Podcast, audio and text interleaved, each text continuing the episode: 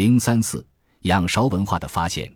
一九二一年，首先在河南省渑池县仰韶村发现的仰韶文化，揭开了我国新石器时代考古的第一页，为研究中国原始社会史奠定了坚实的基础和提供了丰富的资料。中国新石器时代考古和近代考古学便由此而开端。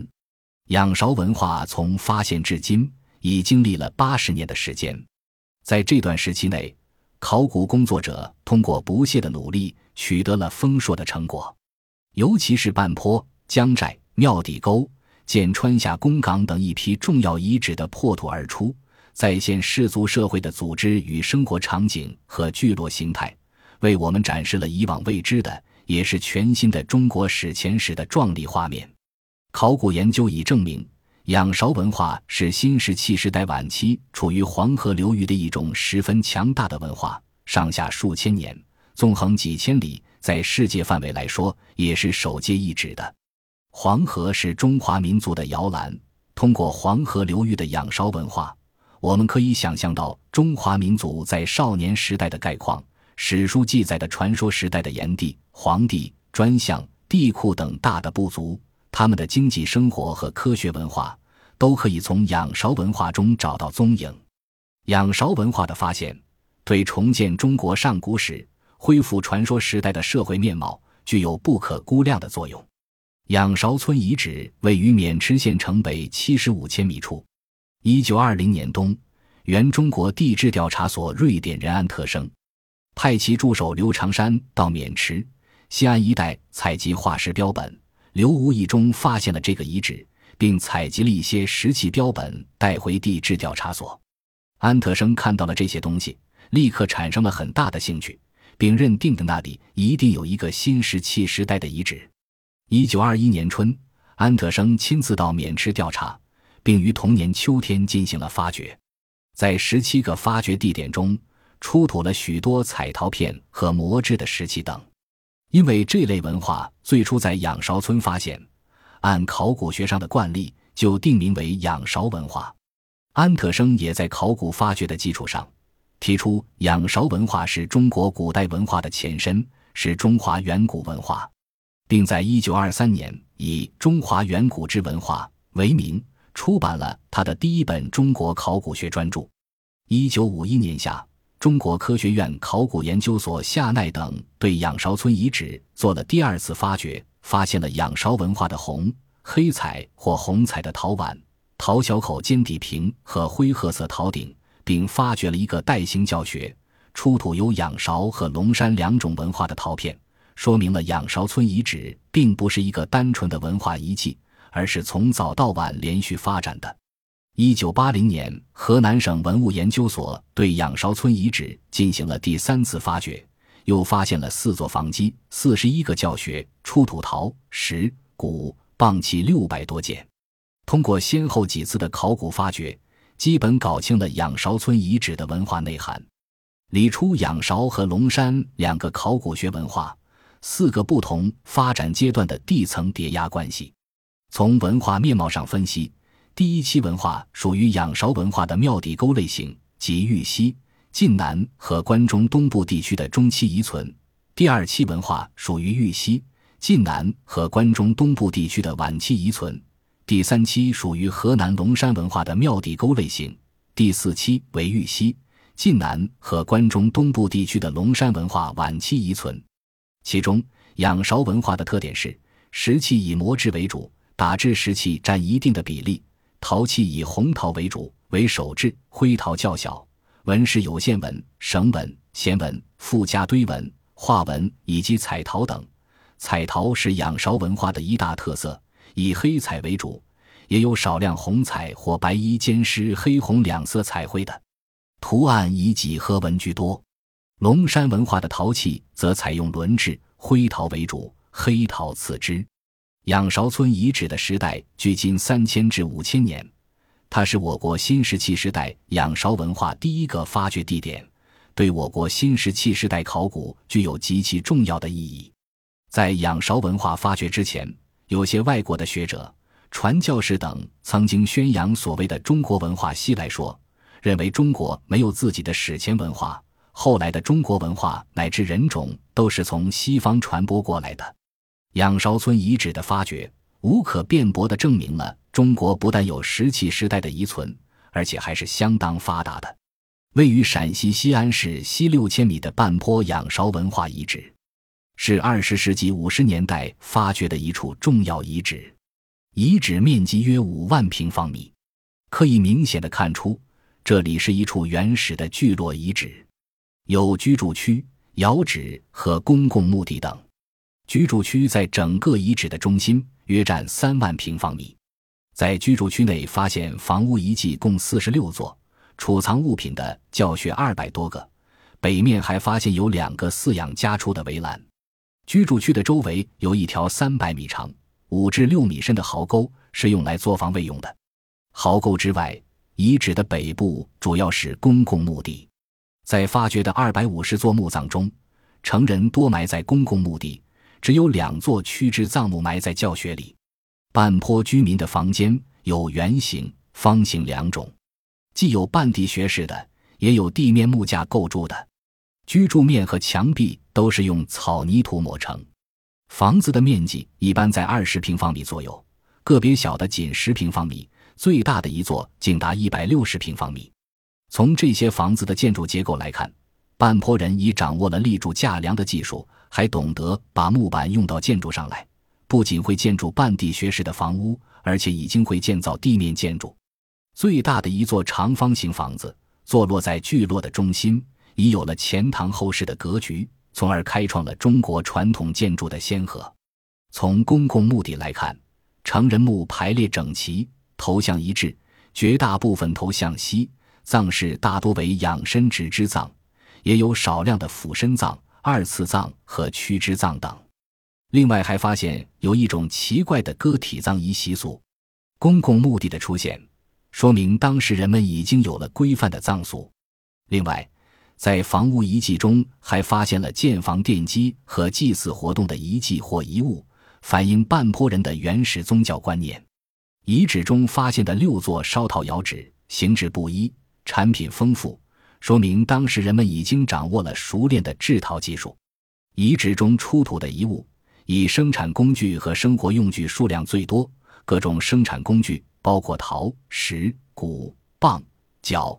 牙等质料的共五千多件，其中农业生产工具七百多件，有石斧、石奔、石铲、石锄、石刀等；渔猎工具六百多件，有石矛、角矛、石足、骨鱼叉、古鱼钩、石网坠等；手工业工具一千一百多件，有石纺轮、陶纺轮、古针、石锥、角锥、陶锥、骨凿、石凿等；生活用具主要是陶器。能够复原的近千件，这些陶器包括饮食器、水器、吹器等，大多制作精美。部分器物还彩绘有各种纹饰，图案主要有几何纹和动植物花纹。图案简洁明了，寓意深刻，具有相当的艺术成就，使人看了赞不绝口。这些纹饰中有奔驰的野鹿，有狐狸飞翔的野鸟，有嘴中衔鱼的水鸟，有张口露齿的大鱼。有匍匐爬行的青蛙，都是那么生动逼真。此外，遗址中发现了一个人头像，头部滚圆，戴着尖顶形的饰物，眉毛粗浓，双眼眯成一线，鼻子是三角形的，还有一张呈对顶三角形的大嘴，耳部附近各有一条小鱼，别有风趣。还有人头鱼身的动物形象，尖头圆脸，瞪着一双大眼睛，张着大口。一双长得像鱼鳍的手向外伸出，鱼身弯曲而长，表现了人们丰富的想象力。临潼江寨遗址是继半坡遗址发掘之后发现的又一个大型的仰韶文化村落遗址，遗址面积达五万平方米，文化层堆积一般厚近两米，最厚的有四米。出土的文化遗存可分为前后延续的五期，从最早的仰韶文化早期到龙山文化。在这同一个遗址中，能够系统的连接起来，时间长达两千多年，是半坡居民定居时间的四倍。它所蕴藏的文化内涵自然是极其丰富的，堪称为史前聚落的一个典型代表。在江寨村落遗址的五期文化中，以第一期文化所显现的规模最大，其中仅房屋遗迹就发现有一百二十座之多，还不包括零星的灶坑和居住面。房屋有大、中、小三种，平面有方形、圆形、椭圆形和不规则形等，圆形和方形较为普遍。营造方式有地穴式、半地穴式和地面建筑三种。这一百二十座房子分为三批建成，其布局是东。南、西北和西北五个建筑群，而且每个建筑群中都有一座大型房子。推测这种大型房子当为氏族酋长的住室。居住址中央为一个四千平方米的空旷广场，有两条道路，还发现有用料浆石或红烧土铺垫的路面。有意思的是，五个建筑群房屋的门向都朝向村落中心的这个广场。由此推测，这个中心广场很可能是江寨聚落的人们举行重大活动的地方。围绕着居民区，考古工作者同样发现了壕沟，主要围绕在居住址的北、东南三面，西面临河，形成天然的屏障，构成了一个严密的防卫体系。江寨一期文化发现的二百九十七个教学，主要分布在居住址的附近，形成六个族群。这些教学大部分是用来储蓄物品的，较深的教学还有台阶以供上下。江寨一期文化的墓葬共三百八十座，远远超过半坡遗址，这说明江寨的居住人口大大的超过了半坡遗址。这三百八十座墓葬中有土坑墓一百七十四座，瓮棺葬二百零六座。土坑葬大部分在东部、东北部。东南部三个基地，瓮棺葬在房屋的附近。墓葬的头像、葬式、随葬的器物以及割体葬仪的葬俗与半坡基本一样。